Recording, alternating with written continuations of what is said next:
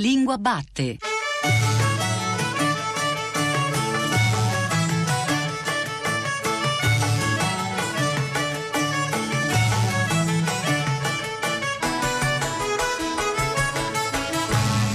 Buongiorno alle ascoltatrici e agli ascoltatori che ci stanno seguendo ora su Radio 3. Io sono Giordano Meacci e questa è la Lingua Batte, la trasmissione che ogni domenica va alla scoperta della lingua italiana. Oggi, domenica 28 aprile, cercheremo di dare voce alle voci. Si tratta di esagerare in sostanza, muovendoci tra il silenzio e la musica, i rumori di fondo del mondo e i suoni che ci rappresentano. E tutto questo, come sempre, cercando di trovare il giusto tono e il nostro timbro particolare. Io mi occupo della voce. Allora, se dovessimo chiedere a qualcuno per strada cos'è la voce, non ci sa rispondere. Neanche il più grosso specialista sa rispondere. Ma sappiamo che le corde vocali sono due muscoli, come qui. Noi incominciamo, impariamo a correre e alleniamo i nostri muscoli. Questo esercizio in pratica serve per rafforzare i muscoli fonoarticolatori. Z, A, N, S, E, O, U, G, H, R, U, N, O, N, R, N, R, R, M, U, M. Era la voce, o meglio le voci di Demetrio Stratos che parla, spiega, canta, azzarda le sue stesse voci appunto. E oggi noi qui alla Lingua Batte partiamo proprio da uno spunto straordinario, una mostra dedicata alla voce, il corpo della voce attraverso le voci di Carmelo Bene, Katie Berberian e Demetrio Stratos al Palazzo delle Esposizioni di Roma e per guidarci a voce, tra le voci e i suoni che si fanno poi eh, linguaggi, sono con noi Giuseppe Sansonna e Graziano Tisato. Buongiorno Sansonna, buongiorno Tisato. Buongiorno. Buongiorno, buongiorno.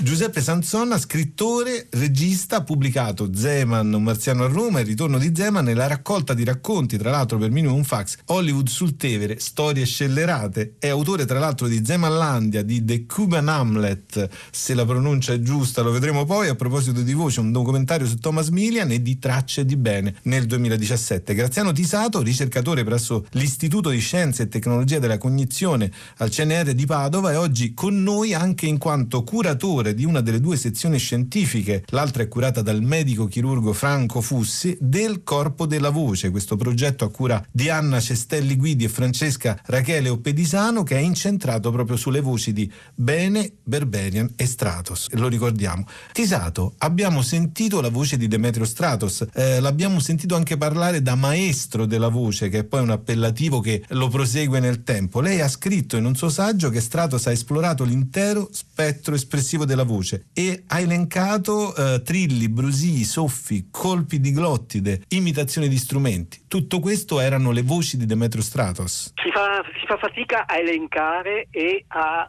catalogare tutti gli effetti che lui ha fatto e bisogna dire che c'è dell'eccezionale in tutto questo perché? perché la ricerca che lui ha fatto è stata una ricerca assolutamente solitaria per dare l'idea i suoi i, i membri delle, degli non avevano capito niente di questo andare a fondo, come dice lui, cercare le piccole differenze che non sentiamo e che formano la parola, si cerca di rovistare nelle pieghe, nelle piaghe del linguaggio per tirare fuori qualcosa di nuovo. Non avevano capito niente e anzi erano stati in India eh, Paolo Tofani, Claudio Rocchi, eccetera, gli intimi erano stati in India, avevano imparato tante cose sui mantra, sugli yantra, eccetera ma loro erano convinti che le sperimentazioni di Stratos fossero nocive. Loro dicevano sta giocando con, con la sua salute e così via e questo l'avrebbe portato alla, alla, alla malattia sostanzialmente. Sperimentazione di Stratos. Sperimentazione è una parola che ci piace in assoluto, ma che per quanto riguarda il passaggio dai colpi di glottide alla fonè e ai cambi di voce ci porta immediatamente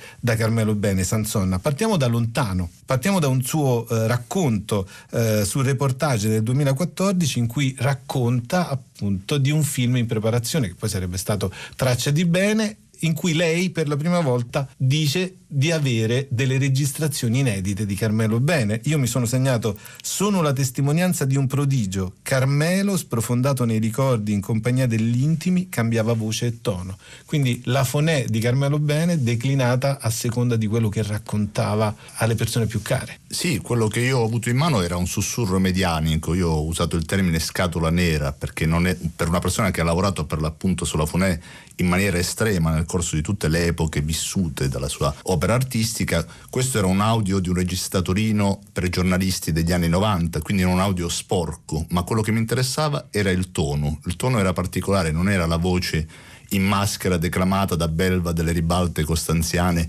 che ben conosciamo, che abbiamo sempre avuto soprattutto nell'ultimo periodo di Carmelo Bene. Qui c'era questo sussurro che però aveva il tono amicale di chi guarda a se stesso in profondità in un contesto intimo e quindi è paradossalmente autoironico anche davanti alle miserie della vita, ai momenti, passaggi più dolorosi della propria autobiografia impastata di immaginario. Lei ha scritto: Gli bastava di evocare l'infanzia per riacquistare un timbro argentino da Pinocchio fragile, eccitato da lampi lucignoleschi. Si spogliava delle crudeltà amletiche e delle amplificazioni elettroniche, che poi l'avrebbero accompagnato nell'ultima parte, e soprattutto risaliva il fiume di Ballantines che gli aveva inondato la gola per decenni. Quindi la voce è anche tutto questo in Carmelo Bene. Sansone. Sì, era una voce bambina, appunto recuperava il se stesso Pinocchio fragile dei suoi primissimi anni e quindi ritornava su queste fasi biografiche, autobiografiche, spesso appunto impastate di invenzione, però appunto il tono era, era dolce e questo era interessante. Il tono dolce di Carmelo Bene e una conversione, anche questo è un tema beniano in un certo senso, la conversione alla scienza di Demetrio Stratos Tisato. Lei eh, ha ricordato un una testimonianza di Demetrio Stratos. Io faccio un lavoro sull'uso della voce, cantare la voce, un lavoro sulla lingua, sul linguaggio. Per fare il tipo di lavoro che faccio io, vocalità sperimentale ancora, hai bisogno di un approccio di tipo scientifico, quindi una conversione al contrario quella di Stratos, ti sa? Al contrario perché è successo, quello è stato un periodo, che negli anni 70 è stato un periodo veramente eccezionale da un certo punto di vista perché da noi al centro di sonologia noi facevamo vo- analisi e sintesi della voce e così via, ci occupavamo anche di multifonici e così via. Ma la roba straordinaria era che erano questi personaggi che venivano da noi, cioè come è venuto da noi Luigi Nono, Donatoni, eccetera, un po' di gente. Perché? Perché gli offrivamo gli strumenti per poter fare queste indagini che lui voleva fare. Cioè, la roba eccezionale, quello che bisogna dire, la caratteristica eccezionale di Strato è stato che è stato lui a prendere l'iniziativa come dire, malgrado tutto quello che gli amici, eccetera, gli volessero o pensassero, è stato lui andare in cerca e alla fine è arrivato a Padova. Perché a Padova? Perché a Padova c'eravamo noi che ci occupavamo di suono digitale e c'era il Centro per le ricerche di fonetica che si occupava appunto di linguaggio, di dialetti e così via. È stato dall'unione di tutte queste realtà ed è stato anche per l'influenza che veniva dall'Asia eh, centrale con queste voci multifoniche con questi cantanti tuva, mongoli, tibetani anche, che facevano delle cose straordinarie, cioè facevano sentire un doppio suono, cioè senti, si sentiva il bordone e sopra il bordone si sentiva una melodia che era la melodia della voce. Allora voi sentirete adesso delle vocali. E adesso sentirete i fischi che ci sono dentro. Praticamente questi fischi messi assieme fanno quelle vocali che abbiamo sentito. Quindi questa è la scala musicale che c'è dentro perché abbiamo sentito l'ottava, la quinta, la terza, eccetera, eccetera. E sono queste componenti che poi i tuva, i mongoli, i tibetani, eccetera, eccetera, fanno sentire, e anche Stratos aveva imparato a fare, fanno sentire quando cantano. Questa, questa è la scoperta questa è la cosa straordinaria. In un suo saggio di qualche tempo fa, Tisato, lei parla eh, dell'effetto di sdoppiamento del suono difonico. Vuole spiegarci eh, a voce quello che lei ha trovato e scritto in un saggio di qualche anno fa? Praticamente vi faccio sentire il suono delle corde vocali che dicono una certa cosa e quello che esce dalla bocca. Aiuole. Ecco, questo è esemplificativo di cosa le corde vocali producono e quello che esce dalla bocca. Come mai succede questo? Succede che praticamente il tratto vocale articolando agisce come un filtro e quindi rinforza e attenua. I cantanti mongoli nella difonia, praticamente, e Demetrio Strato nella difonia, riusciva a amplificare una di queste parziali. Mia zia era maestra elementare, suonava mm, il Tossi e il Toselli, mm, eh, il tornacaro ideale al pianoforte e io cantavo perché allora prendevo anche scuola di canto da tenore contraltista ma era una frana perché tiravo giù solo il lampadario, quanto avanzava del lampadario tra le grandi specchiere d'argento scoppiato, no? Enormi, ci deliziavamo di queste stecche inaudite proprio, perché lei cantava, ma ah, una, eh, mi dava il là e io strillavo da, più che altro. Avevo una forte voce sulle, sulle, sulle, sulle alte, senza nessun supporto sulle medie, senza centro. Lei contava che avrei avuto a che fare qualcosa con la musica, eh, con la musicalità, con quelle premesse atroci. Raffaella! Il nipote mio come sei stonato, questo me lo diceva, sì. Canticchiava anche in duetto, per Rigoletto Adunque amiamoci, donna celeste, di invidia agli uomini sarò per te. E straziavamo di tutto.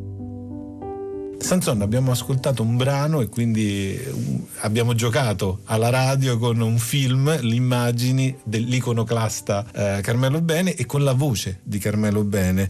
Eh, c'è un brano tra gli altri in questo film in cui si ricorda l'ultimo testamento rubato a João Monteiro, se non sbaglio, regista e geniale attore e regista portoghese. Non siete voi che mi cacciate, sono io che vi condanno a rimanere. Questa è una presa di posizione di Carmelo Bene che ha molto molto a che fare con il tono di voce con cui lui diceva il significante che gli stava a cuore prima ancora che il morto significato. Sto giocando anche io ed è difficile è alla perfetto. maniera di bene. È perfetto. Carmelo Bene nelle sue notti insonne, nelle sue ultime notti insonne in questo gigantesco schermo che era sempre acceso, vide la commedia di Dio di Joao Monteiro, che era una sorta di Buster Keaton lusitano con questi occhioni ossuto, che cercava il gusto perfetto del gelato, insomma, nella, nel suo Portogallo di inizio anni 2000. E in questa ricerca dell'essenza artistica si riconobbe Carmelo Bene la frase che tu hai detto, non siete voi che mi cacciate, sono io che vi condanno a rimanere, è detta con stoicismo dolce da Joao Montero. Carmelo Bene ne fa qualcosa di quasi d'annunziano, ecco, cioè, lo filtra e gioca ancora, non siete voi che mi cacciate, sono io che vi condanno a rimanere. Ecco, questo è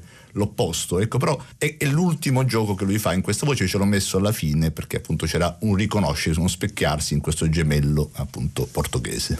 Tisato Diplofonia, bitonalità, fischi e cinguettii, tutti questi sono titoli di, eh, di, un suo saggio che riguarda le possibilità espressive dello spettro vocalico eh, di Demetrio Stratos. È stata fatta una specie di catalogazione degli effetti in famiglie, come dire. Quindi uno riguarda la difonia che significa rinforzare quello che c'è dentro nel, nel, suono normalmente, altri effetti sono quelli diplofonici che arrivano, che capitano anche eh, normalmente nelle disfonie, quando per esempio una delle corde vocali non vibra in maniera simmetrica con l'altra corda vocale. Quindi succede che a ogni periodo ce n'è uno più eh, ridotto, di ampiezza più ridotto, il che provoca un salto d'ottava, cioè rispetto al registro normale, supponiamo 200 Hz, c'è un abbassamento a 100 Hz, quindi si sente un arrocchimento della voce. I fischi invece sono modalità di costrizione delle corde vocali come quando si tocca su un strumento ad arco, si tocca in un punto della corda e ci sono due suoni che sono disarmonici, non sono a frequenza musicale, diciamo così, fra di loro, ma possono andare anche con l'andamento assolutamente separato. Quindi si sentono dei fischi molto acuti, tipico quello che si racconta che eh, abbia raggiunto gli 8000 Hz, in realtà sono 7900 per poi scendere, una specie di glissando, una specie di cinguettio se si vuole, che lui era capace di fare coscientemente. Sansonna, dopo il Quirino alla fine degli anni 70, intendendo col Quirino il momento in cui Carmelo Bene entra nel teatro alle sue condizioni, nel teatro teatro ufficiale, diciamo, le sue condizioni, lei scrive prende confidenza con il playback, i 10.000 watt, le registrazioni multipista digitali, le campionature elettroniche del suono e della voce. C'è un Carmelo Bene sperimentatore anche in questo, a partire dal Manfred del, del 79, in cui è lui solo a fare tutte le parti delle varie voci che interpreta non è una parola che sarebbe piaciuta a Carmelo Bene, quindi la usiamo in assenza. Sì, cancella la psicologia attraverso appunto la strumentazione fonica, cancella l'immedesimazione definitivamente, almeno questo era il suo presupposto teorico. E poi da Dio pagano si affaccia alla torre degli asinelli e dice chiedo scusa per il vento, no? prima di parlare, prima di dire Dante nel microfono davanti a tutta Bologna e dice chiedo scusa, cioè, dedico questa serata da, da, ferito a morte non ai morti ma ai feriti di questa orrenda strage, che anche lì è una dedica eh, straziante, dolorosa, con la sua voce magnifica. Ecco, questo. Eh, Tisato, una testimonianza di Stratos riportata da lei, il problema, dice Stratos, è abolire la parola, vogliamo abolirla perché la parola ci incastra, ci schiavizza all'interno di un discorso stilistico, questa abolizione della parola che poi lui identifica con una abolizione dello stile, anche se in realtà forse quello era un errore di valutazione perché proprio in questa volontà di abolire la parola c'era un, come vogliamo dirlo, un manifesto di stile anche in Demetrio Stratos. Eh, era una ricerca che doveva poi portare a una liberazione anche della parola, come dire, cioè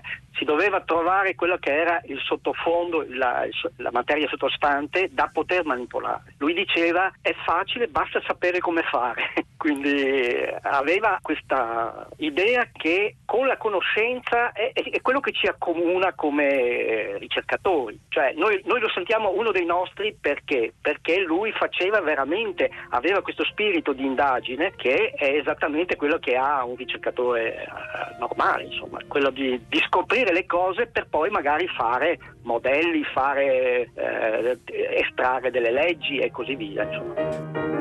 I think I'm going to be sad. I think it's today. The man that's driving me mad is going away. He's got a ticket to ride. He's got a ticket to ride.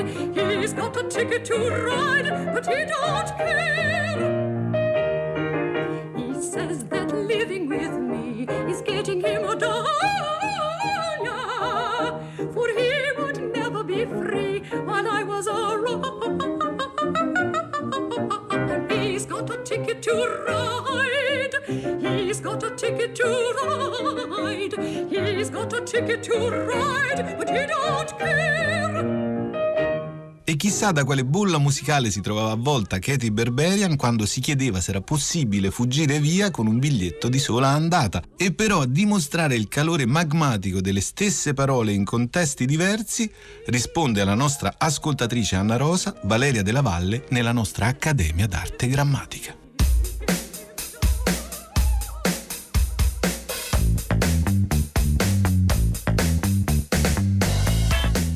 Anna Rosa ha un dubbio a proposito della terza persona singolare del congiuntivo presente del verbo bollire. Si chiede se si debba dire o scrivere bolla o bollisca. Dunque, se osserviamo i verbi della terza coniugazione che escono in ire, constatiamo che esistono due possibilità. Un grandissimo numero di questi verbi, addirittura 500, ampliano il loro tema aggiungendovi isc in quattro persone del presente indicativo e congiuntivo. Eh, solo per fare un esempio, il presente del verbo agire è agisco, agisci, agisce, agiscono, agisca, agiscono. Il presente di capire è capisco, quello di finire finisco e potremmo continuare a lungo. Ma un gruppo meno numeroso di verbi ha sia le forme con isc sia senza isc. Per esempio, abborrire abbiamo abborrisco ma anche aborro. Per il verbo mentire esistono in teoria le due possibilità, mento ma mentisco è molto rara e allo stesso modo per il verbo nutrire abbiamo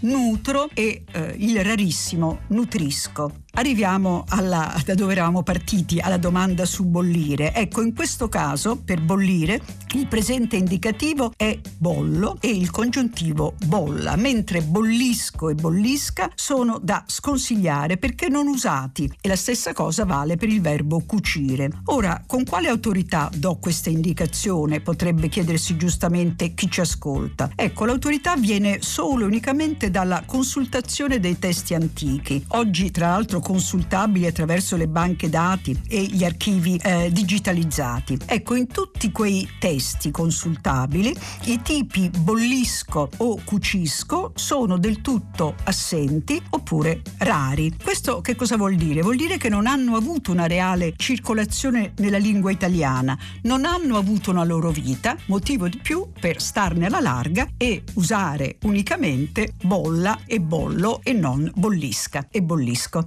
Thank you.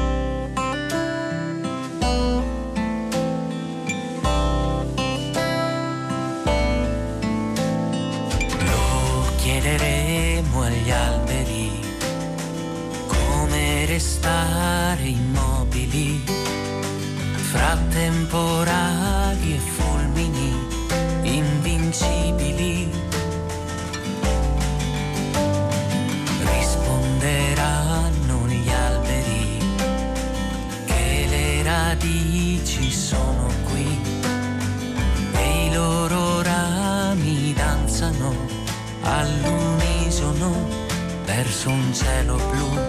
Se d'autunno le foglie cadono e d'inverno i germogli gelano, come sempre la primavera arriverà.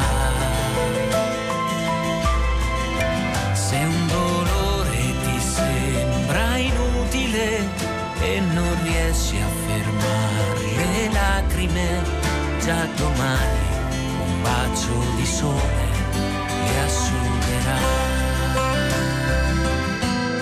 Lo chiederemo agli alberi come restare immobili fra temporali e fulmini invincibili. Lo chiederemo agli alberi, ma lo chiederemo anche a Simone Cristicchi che è oggi qui con noi alla Lingua Batte. Buongiorno Cristicchi. Buongiorno, buongiorno a voi. Simone Cristicchi, cantautore, attore e scrittore, ha pubblicato in varie forme, quindi procediamo per titoli sparsi, fabbricante di canzoni e album di famiglia, gli scritti di Centro di Igiene Mentale, Santa Fiora Social Club, Cantare di Miniera, Amore, Vino e Anarchia, le immagini e le parole di Dall'altra parte del cancello. Da poco è uscita l'antologia Abbi cura di me.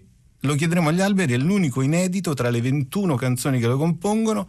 Cristicchi, è una raccolta rimescolata più o meno 15 anni dopo, 20 anni dopo dall'esordio. Sì, esatto, è un modo per fare un po' il punto di, di questi anni di, di, canzoni, di scrittura di, di, brani e per chi mi conosce soltanto oggi penso sia eh, adeguato insomma, raccontare insomma, quello che è accaduto negli studi di registrazione e fuori e, e quindi ci sono canzoni molto varie. Beh, mi ricordo una, una, delle prime recensioni che, che, riguardò il mio primo disco d'esordio, eh, venne scritta da Stylus Magazine che è uno dei giornali, dei, delle riviste musicali più conosciute in America, stranamente perché io non, ancora non so come sia arrivato fino a lì il mio disco e lo definirono in maniera perfetta, una Macedonia del pop. Macedonia pop è una cosa che quindi teniamo e oggi si parla di voce. Alla, alla lingua batte, io mi arrogo un diritto che è quello di fare l'avvocato del diavolo con una voce demoniaca ma che è quella con cui parlava un personaggio della, di una sua canzone, Cristicchi, Antonio, nato nel 54 e partiamo dalla canzone che abbiamo appena ascoltato, lo chiederemo chiederemo agli alberi,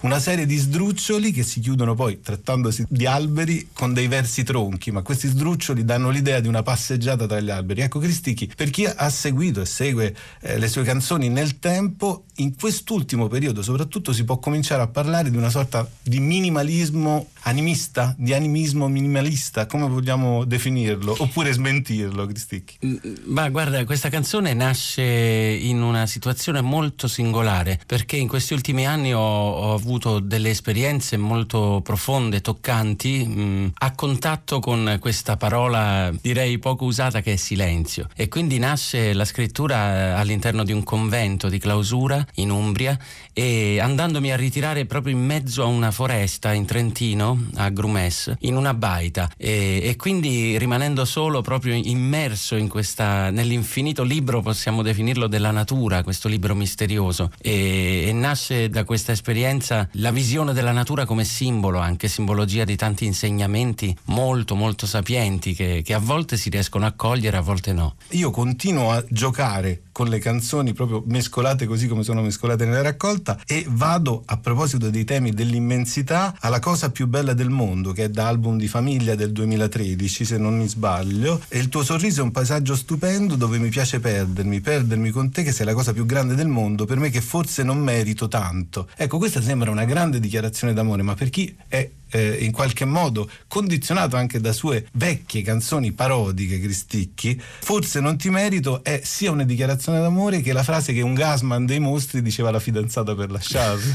Quindi attenzione. sì, eh, in realtà poi mm, io faccio molta fatica a parlare nelle mie canzoni del, del, mio vissuto personale, del mio intimo. Di conseguenza non metto mai, diciamo, una persona eh, ben precisa eh, che possa ricevere queste parole e quindi le canzoni in questo senso diventano universali, ognuno le può dedicare a chi vuole. Probabilmente oggi sentirei di dire che la cosa più bella del mondo è la nascita eh, di, di, un figlio. In questo senso credo che sia l'emozione per un padre, per una madre più, la più forte che si possa vivere. Però mi costringo da conduttore della lingua batte ad andare verso un'altra canzone che è un po' un centro della sua produzione artistica. Ti regalerò una rosa. Citavamo Antonio, mi chiamo Antonio e sono matto, sono nato nel 54 e vivo qui da quando ero bambino, credevo di parlare col demonio, così mi hanno chiuso 40 anni anni dentro un manicomio. Demonio e manicomio è una rima che stride proprio nel momento in cui raffigura un paesaggio che è durato anche troppi anni, che a volte dura tuttora nella percezione comune, Cristicchi. Sì, esatto, il manicomio probabilmente, come dice Alda Merini, è, è nel mondo, è, è, quando si esce fuori dal, da quel recinto, quando si oltrepassa quel cancello. E lei dice, per esempio, i veri matti li ho incontrati fuori, no?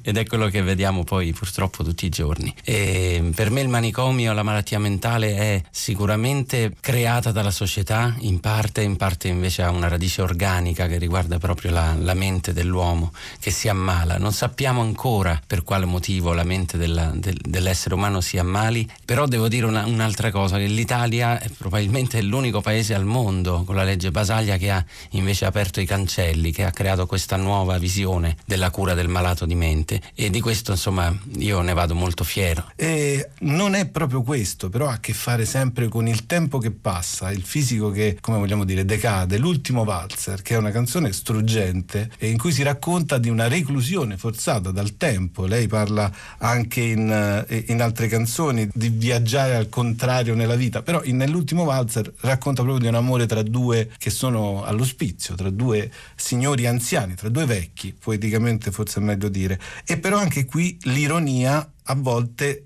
traspare in modo evidente. Penso su questa musica di tanto tempo fa, il cuore batte più forte nel petto, saranno i bypass. O ancora eh, faremo la lista di nozze in una farmacia in rima con Lucia. Quindi ecco, probabilmente i momenti indicativi della produzione di Cristicchi sono proprio questi, quelli in cui si passa a questo momento in cui viene vista dall'alto la vita. Sì, assolutamente. Ci sono delle canzoni che sembrano quasi dei cortometraggi. Mi viene in mente anche Studentessa Universitaria, Cellulare Cartasima, Angelo Custode. L'ultimo valzer, tra l'altro, vinse il premio Mogol come miglior testo nel 2010. È la mia canzone preferita credo che sia proprio quella perf- la mia perfetta, quella riuscita ancora oggi quando la canto, insomma mi, mi, emoziona moltissimo, perché prima di tutto sono affezionato, sono molto legato al mondo degli anziani e ho visitato moltissimo le case di cura, gli ospizi, dove ho potuto annusare eh, questa, questa vita che molto spesso viene lasciata lì a, a, abbandonata a se stessa. E, e ho provato a immaginare, ecco, con ironia e con grande tenerezza, se vogliamo, una rivalsa. E quindi questo amore che arriva all'improvviso sorriso tra due anziani ultra ottantenni che li accompagnerà poi nel loro ultimo giro di valzer. Ovviamente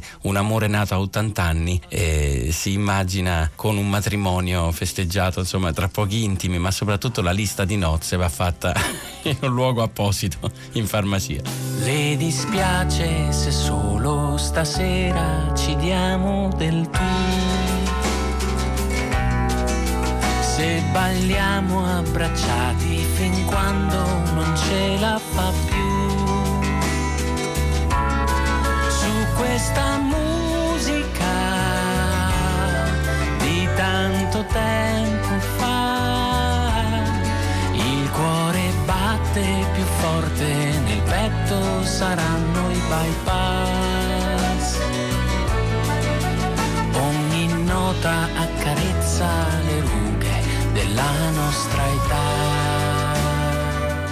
L'altro questo brano mi ricordo nacque proprio da due parole, due, un, un, appunto che trovai su un taccuino, perché io tengo tutto da parte ovviamente, c'era scritto un valzer in pantofole e vestaglia e già dentro questi due versi c'era tutta la canzone. No? È la notte di Natale in questo posto non si sta poi così male, dopo cena ci hanno dato pure un pezzettino di panettone Mario alla padella piena, Ferdinando tocca il culo all'infermiera, Aldo era un vecchio partigiano e se n'è andato ieri sera e tu prendimi per scemo, ma io sono vivo e tremo, alza l'apparecchio per sentirmi, sto per dirti che ti amo.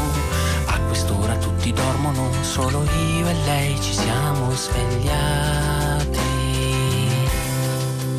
Le dispiace se Mentre si parla di Ultimo Valzer, ti regalerò una rosa, mi viene in mente un tormentone involontario, credo lei proprio lo definì così, che ha a che fare con Voglio cantare come Biagio chi la sentì nel 2005 poi si trovò a ricantarla per le strade per un lungo periodo, tanto da far fischiare le orecchie a Biagio Antonacci.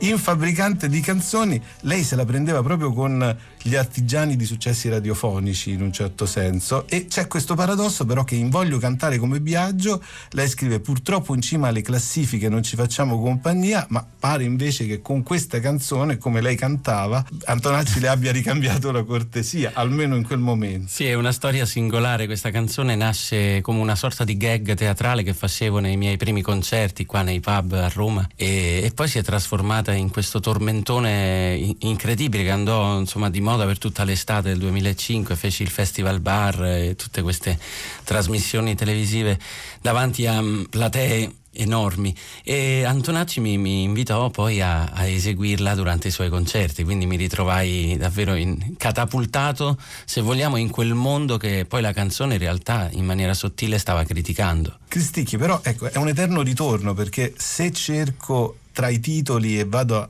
leggere i testi ad ascoltare la canzone trovo i matti di Roma. Mm. E i matti di Roma, a proposito di ritorno, se tu mi chiedi chi sono i veri malati, dipende da che parte chiudi quel cancello e il cancello chiuso ha a che fare anche con un'altra de- delle sue attività, quella teatrale mh, e non soltanto, però è un po' un'ossessione questo ritornare su queste figure. Mi ero segnato che bella gente, per esempio certe volte preferisco i matti perché dicono quello che pensano e non accettano ricatti e compromessi. Quindi Beh, c'è un filo sottile che torna spesso. Sicuramente ci sono due tematiche ad ascoltare tutto questo repertorio, due tematiche che ricorrono, sono molto importanti. Una è la diversità, l'emarginazione e, e l'altra è la morte.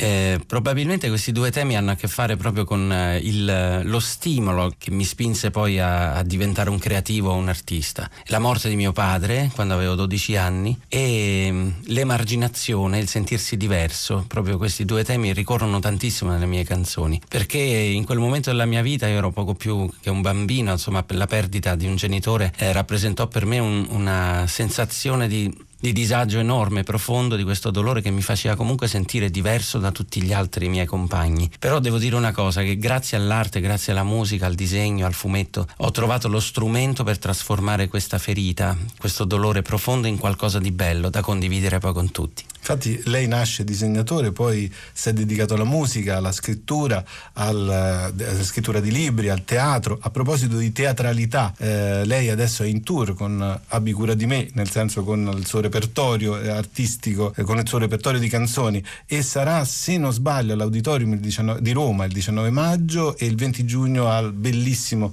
Teatro Romano di Fiesole. Esatto, eh, quindi sì. ci sarà un cammino anche alla Biagio Antonacci prima maniera, nel senso con con sì. le persone che ascoltano. Aggiungo anche il 30 di maggio a Trieste al Politeama Rossetti perché la, la, la città di Trieste mi ha dato un'onorificenza molto prestigiosa, io sono cittadino onorario di Trieste. Ed quindi... è anche direttore, sempre se non sbaglio, del teatro... Sì, del teatro stabile d'Abruzzo, esatto. Quindi Seguo... c'è, c'è, una sorta di... di come, nella, come nel nostro gioco sulla raccolta antologica si passa da una regione all'altra, da un tempo all'altro, da una forma all'altra anche di scrittura. Prima lei citava cellulare e carta SIM e mi manca tanto quel tuo nome nella rubrica e mi fa compagnia la mia tastiera sbiadita con queste ultime due tacche di vita. Cellulare e carta SIM è una, è una canzone d'amore struggente, eh, mi viene da dire. Anche qui, insomma, io non riesco, non, non, non sono mai riuscito a mettere in piazza, diciamo, in forma di canzone quello che era un, il mio sentimento. E quelle cose che provo nel, nel mio intimo. E quindi utilizzo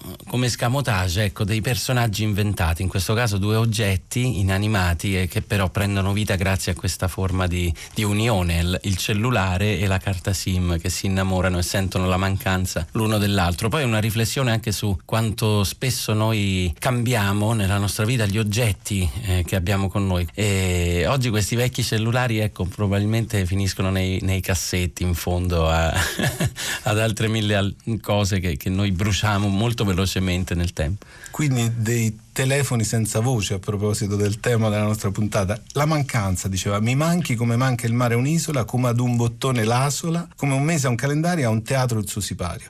Lei in questo periodo sta portando in scena manuale di volo per uomo a proposito di sipario, quindi continuano a tornare parole che poi sono parole tematiche di Simone Cristini. Sì, c'è, c'è, addirittura una canzone che chiude album di famiglia, si chiama proprio Il Sipario ed è dedicata a tutti i teatri piccoli che in qualche modo purtroppo in questo periodo storico stanno chiudendo eh, i battenti, quindi è un problema che io vedo girando l'Italia insomma da, da, da diversi anni portando i miei spettacoli, ci sono delle realtà che purtroppo non riescono a, a sopravvivere a, a, questa crisi e quindi ho dedicato proprio questa canzone che dice insomma, che le persone probabilmente oggi hanno questi telecomandi in mano e pensano no, di, di, poter possedere una quasi infinita variabile di, di, proposte e il teatro però credo che sia una magia che, che non morirà mai, insomma è nata con l'uomo e finirà con lui. Abbiamo parlato di tanti lavori, mestieri e passioni, Cristicchi. Alla fine promettimi che non farai il cantautore, di certo diventerai un uomo migliore.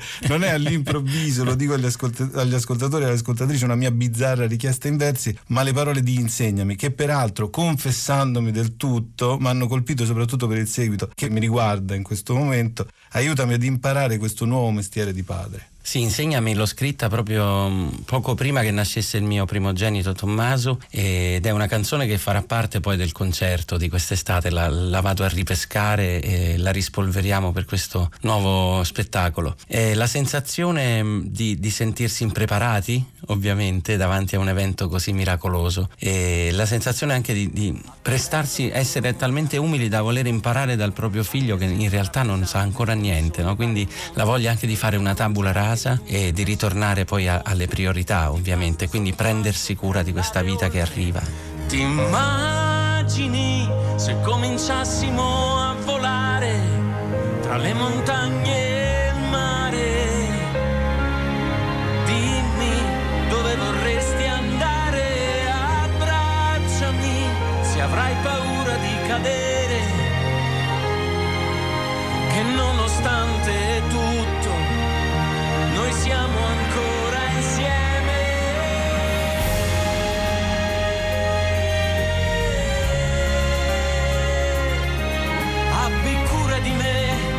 qualunque strada sceglierai, amore, abbi cura di me.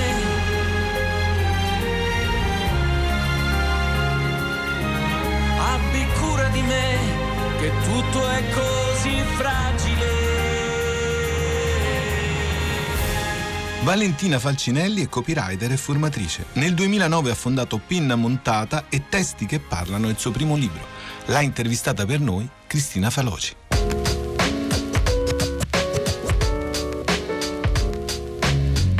Valentina Falcinelli, Luisa Carrata nell'introduzione al suo libro sottolinea la singolarità di un saggio come il suo interamente dedicato all'identità verbale dei testi aziendali. Cos'è esattamente il tono di voce di un marchio e da dove si comincia per scegliere quello giusto? Allora, il tono di voce è il modo con cui un'azienda parla di sé.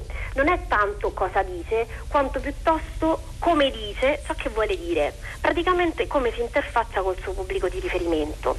Per definire quella che in gergo viene chiamata brand voice, ovvero la voce aziendale, occorre partire dal DNA del brand, ovvero dai suoi valori, dalla sua personalità, dal pubblico a cui l'azienda vuole parlare, perché se l'azienda volesse comunicare a un pubblico di giovani, i millennials, dovrebbe utilizzare un certo tipo di registro linguistico, registro che sarebbe del tutto differente eh, nel caso in cui l'azienda dovesse invece parlare a un pubblico di persone di età più avanzata. La voce aziendale poi deve sposarsi alla perfezione con quello che è il posizionamento desiderato, vale a dire come l'azienda vuole posizionarsi nel mercato di riferimento, come vuole distinguersi rispetto ai suoi concorrenti. Importante dunque innanzitutto individuare qual è la personalità di un brand e quindi occorre definire a quale punto si colloca eh, di quello che lei chiama il termometro del tono di voce aziendale. Ecco, se partiamo da sinistra troviamo la più fredda, come si può immaginare quella istituzionale. Ma quali sono in questo ambito i difetti principali da evitare, tipici di un cattivo testo che Calvino definiva senza giri di parole una vera e propria antilingua?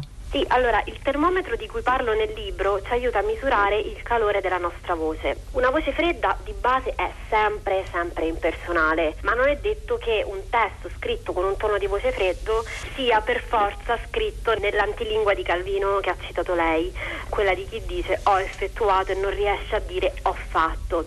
Ecco dunque, piuttosto che passare in rassegna una sequela di errori da cui tenersi alla larga, ehm, vorrei invece comunicare qualcosa che credo sia importante fare per comunicare bene. La prima cosa da fare per gestire al meglio la comunicazione istituzionale, a mio parere, è provare a semplificare il linguaggio. E eh, badate bene, il linguaggio semplice eh, non è un linguaggio banale. Semplificare d'altronde è difficilissimo ed è secondo me la forma d'amore più alta che possiamo dimostrare al nostro pubblico. Falcinelli, ma come si fa allora a mantenere una comunicazione di livello che non sia troppo distanziante per un ente istituzionale? Eh, mi viene in mente un caso recente in cui l'Inps eh, si è abbandonato a una disinvoltura inopportuna in una sua pagina Facebook per il tipo di consulenza svolta. È capitato che abbia travalicato un po' la giusta distanza da mantenere col pubblico e sia stato poi costretto anche a chiedere scusa. Ecco, si tratta di un caso eccezionale, effettivamente è difficile trovare il tono giusto. Sicuramente trovare il tono giusto è molto difficile. In merito al recente caso IMSS, di cui si è parlato tantissimo negli ultimi giorni, quello del tono di voce secondo me è l'ultimo dei problemi. Dovremmo partire da un concetto, se vogliamo, ancora più sofisticato, ovvero l'educazione. Ecco, qualsiasi azienda pubblica o privata che essa sia dovrebbe comunicare in modo educato, gentile,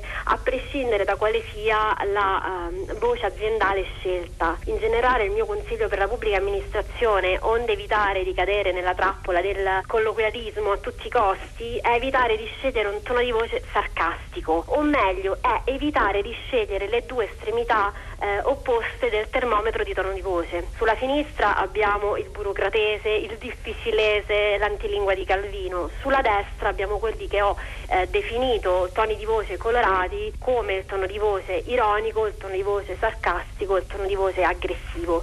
Dunque teniamoci alla larga, soprattutto come pubblica amministrazione, dalle due estremità del termometro e nel caso dell'Inps lì ecco, si è usato un tono di voce sarcastico, in generale possiamo essere familiari e disponibili, positivi, propositivi, ma mai, mai, mai sarcastici. Il pubblico va preso per mano, non in giro. Sono molti gli esempi utili che riporta in questo suo libro Testi che parlano, il tono di voce nei testi aziendali, per confrontare proprio la diversità di linguaggio tra marchi alternativi ecco, rispetto a una stessa situazione. Pensiamo anche solo a come siti di aziende diverse si rivolgono all'utente che incappa nella nota pagina 404, vale a dire quella che non esiste più. Ecco, mi sembra che lei voglia dimostrare che si può essere essere creativi in qualunque occasione, insomma, persino lì. Assolutamente sì, e più che cercare di mostrare il libro l'ho, l'ho dimostrato con una sequela ricca di esempi concreti, tra cui appunto la pagina 404 che giustamente ha citato. In quel caso particolare ho messo in evidenza come lo stesso messaggio declinato con toni di voce differenti da diverse aziende possa lasciare emozioni diverse nel lettore possa comunicare qualcosa di completamente diverso. Ecco, lavorare in modo coerente e consistente sulla voce aziendale vuol dire sfruttare tutte le occasioni possibili e immaginabili per comunicare col pubblico, andando a rimarcare quelli che sono valori, personalità e DNA aziendale, la magica tripletta. Oltre alla pagina di errore 404, le occasioni per sfruttare il proprio tono di voce e creare anche nuove possibilità di contatto con il pubblico sono davvero tante, siamo noi che ogni giorno le, le facciamo sfumare, ce le lasciamo sfuggire ed è un peccato. Eh, giusto per fare un paio di esempi, la confezione di un prodotto, comprese le parti che crediamo nessuno veda e invece sì, come per esempio, non so, il fondo del cartone del latte o di un succo di frutta o gli spazi aziendali, proprio i muri su cui le aziende possono appendere dei poster pensati appositamente per i propri collaboratori e qui l'elenco sarebbe ben più lungo. Le occasioni sono davvero tante, l'importante è coglierle al volo e sfruttarle per comunicare in modo coerente e consistente la propria identità verbale.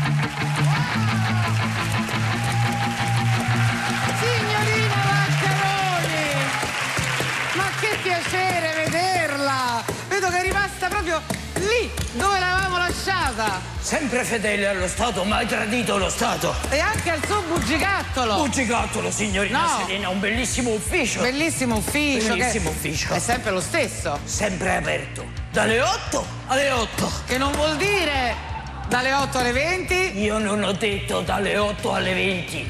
Io ho detto dalle 8 alle 8. E che orario è? Ogni attimo. Eh, allora, che bello! Praticamente non è cambiato niente. Non è cambiato Se per niente. questo ho modernizzato la tinta, signorina Serena, non so se l'ha notato. Sì, l'hanno notato anche fino alle ultime file, è molto bello. Ho scelto un colore naturale rosa finicottero.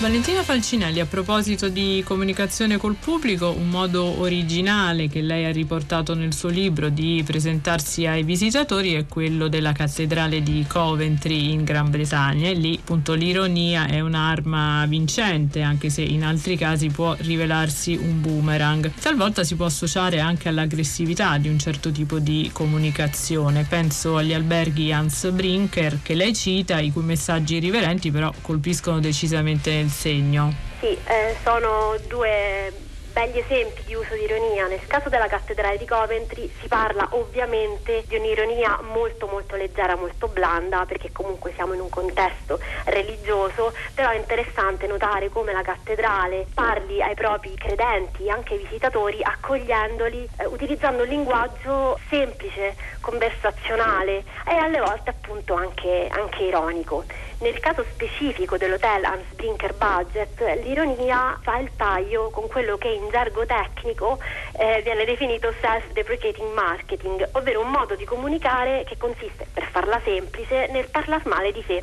Ecco, in un momento storico in cui siamo abituati a eh, ritrovarci sommersi di messaggi di aziende leader del settore, trovare qualcuno che sia capace di utilizzare l'approccio negativo, quindi parlare male di sé, è qualcosa di molto raro e insolito. L'ironia però va usata solo se rientra nel DNA aziendale e se ci permette di comunicare al giusto target, andando così a profilarlo, quindi utilizzando la giusta voce riusciamo a far breccia nel cuore delle giuste persone. Occhio quindi a non usare mai l'ironia solo per seguire un trend, una moda passeggera. Perché? Perché si rischia di fare danni, danni ingenti, danni pesantissimi al posizionamento aziendale e quindi alla fine ci sarà ben poco su cui ridere. Valentina Falcinelli, lei ha partecipato di recente a una deliziosa rubrica questionario del portale Treccani curata da Margherita Sermonte e alla domanda alla parola che la amareggia lei ha risposto scegliendo il però. Immagino che non lo userebbe mai in una campagna aziendale, ma ci spiega perché? La parola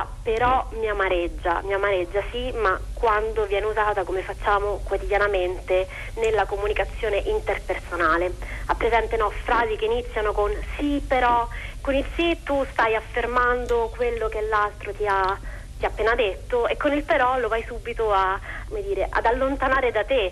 D'altronde stiamo usando un'avversativa. Ecco, è là che il però va a creare una forma di comunicazione involuta e se vogliamo anche ego riferita. Detto ciò, ovviamente uso il però nella comunicazione aziendale perché è una parola che esiste nel vocabolario, ha un motivo di esistere e quindi mm, la uso. Eh, evito tuttavia di usarla per avversare i concetti delle altre persone e soprattutto mi impegno per evitare di usarla nella comunicazione de visu perché non amo contrastare l'altro, preferisco ascoltare e proporre il mio punto di vista senza dare per scontato che sia il migliore. Ecco. Uno degli obiettivi del suo lavoro è senz'altro quello di aiutare un marchio a diventare o a mantenere la propria posizione di leadership nel proprio settore. Eppure leggo ancora nelle sue risposte Treccani a proposito dei lemmi che eliminerebbe dal dizionario, lei sceglie proprio una parola che fa parte del lessico aziendale, cioè leader. Ecco, visto che ama consultare il dizionario analogico, è riuscita a trovare un degno sostituto? Allora, non è la parola leader di per sé che abborro, di un pochino sì, quanto l'autoreferenzialità che questa racchiude e manifesta.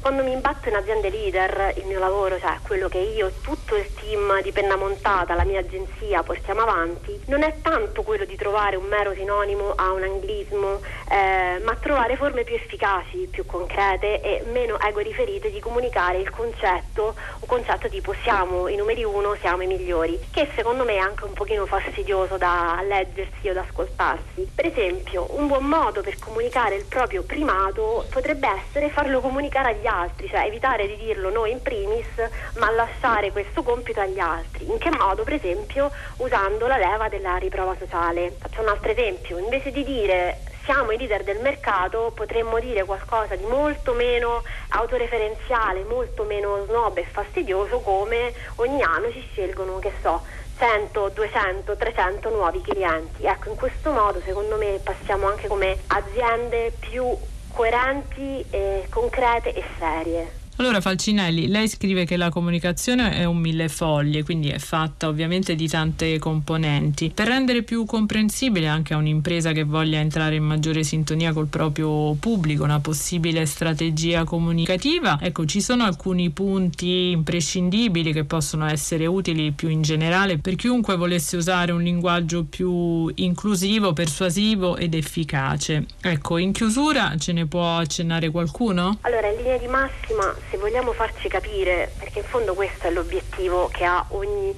comunicatore che meriti di chiamarsi così, ecco, dicevo, se vogliamo farci capire dobbiamo ancora una volta semplificare, quindi più che elencare le buone pratiche che ho inserito nel libro e che invito eh, gli ascoltatori a scoprire leggendo tasti che parlano, per l'appunto vorrei chiudere proponendo un piccolo estratto del libro che ogni frase scritta da voi vi faccia tribolare, che vi richieda lavoro e fatica. La chiarezza non vuole scorciatoie, la chiarezza è una meta cui si arriva tramite ripide e sudate salite.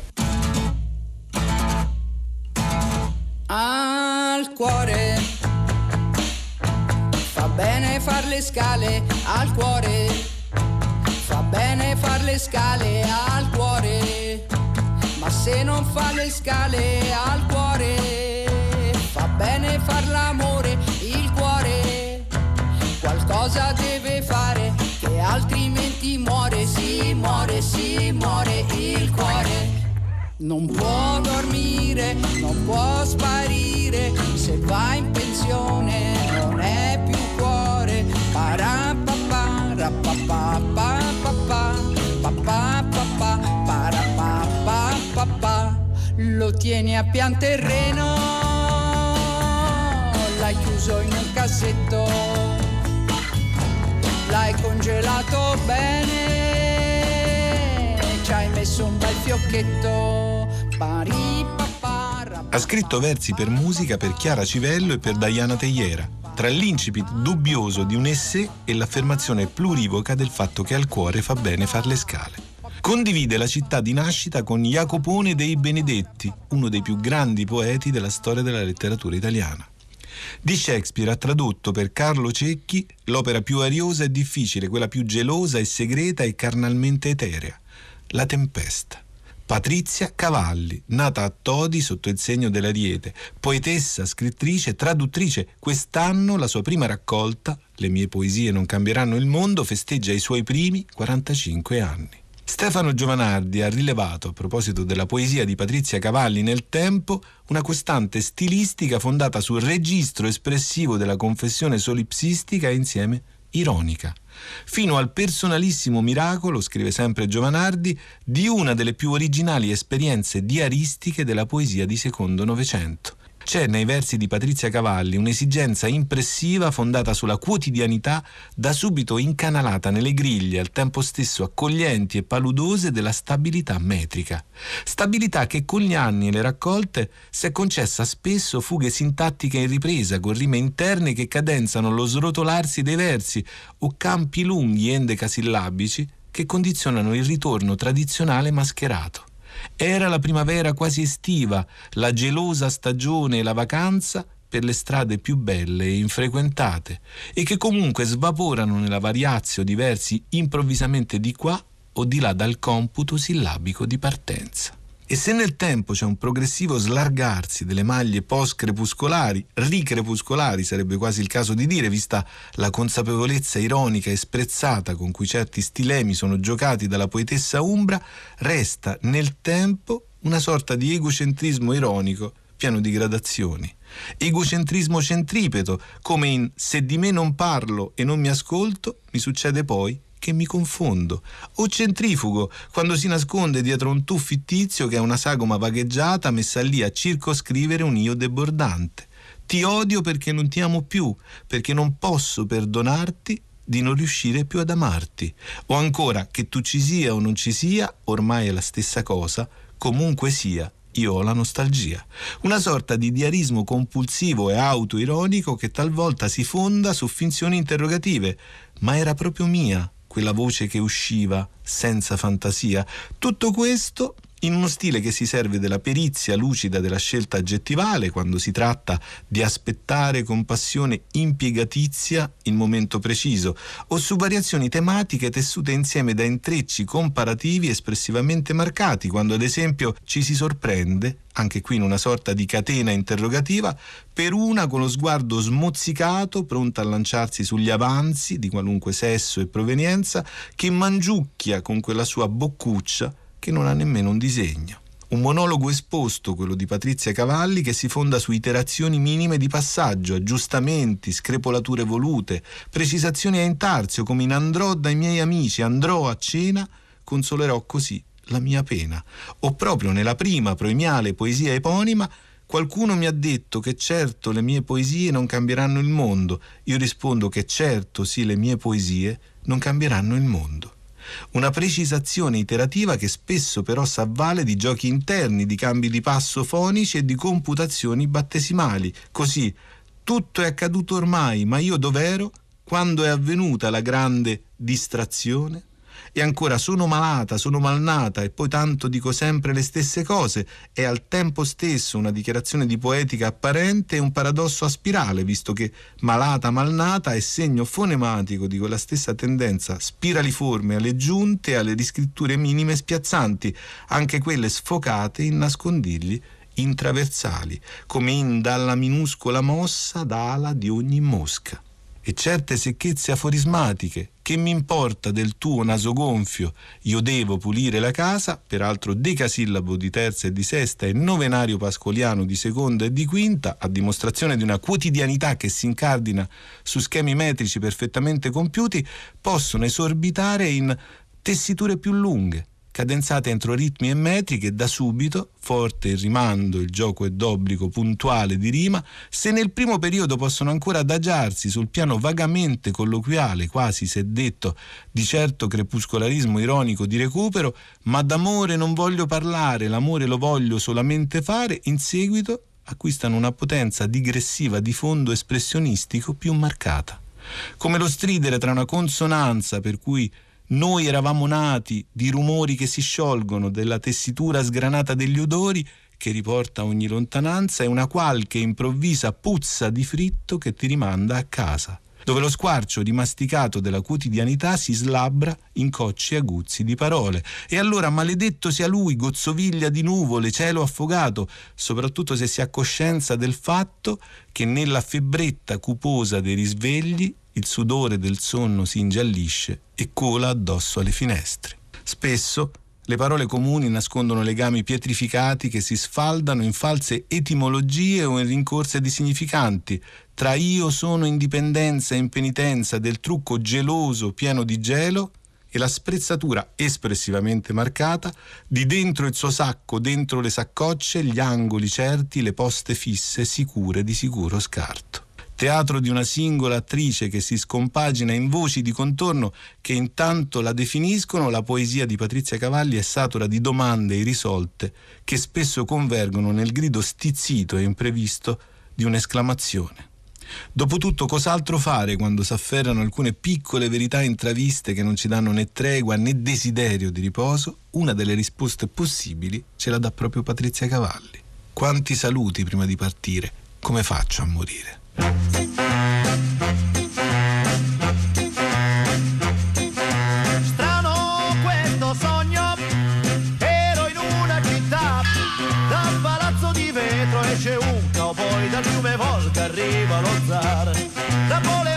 Scende a cavallo dalla torre Eiffel, scende, scende a cavallo dalla torre Eiffel, là sulla piazza sono in tre, ognuno vuole la città per sé. Quei tre hanno l'odio nel cuore che mai succederà. È un'ora di paura e la gente lo sa. C'è chi piange con me, c'è chi prega perché la decisione è in mano a quei tre. Cantavano tutti insieme ad una voce. Con questo verso di Padre Dante, corale e luminoso, vogliamo dimenticare che anche oggi l'ora è fuggita via voce dopo voce. Sicché vi diamo appuntamento a domenica 5 maggio e già dalla data potete capire il titolo della puntata e vi salutano con me Cristina Faloci, curatrice del programma, Ornella Bellucci con noi redazione, naturalmente il nostro regista Manuel De Lucia e Francesca Mariani dell'Università Roma 3 che ha concluso il suo stage qui alla Lingua Batte ma a cui auguriamo un futuro pieno di gioia e di voce alla radio. Per la parte tecnica ringraziamo Fabio Melis, se volete riascoltare la puntata potete usare l'app Rai Play Radio, se volete scriverci un'email l'indirizzo è sempre la lingua batte chiocciolarai.it, su Facebook cercate la lingua batte trattino radio 3, io sono sempre Giordano Meacci, questa è sempre la lingua batte, sentiamoci sempre se vi va. Il cielo blu si fa nero e la guerra verrà, ma ad un tratto dall'alto in mezzo al nero che c'è si accende un raggio sopra quei tre.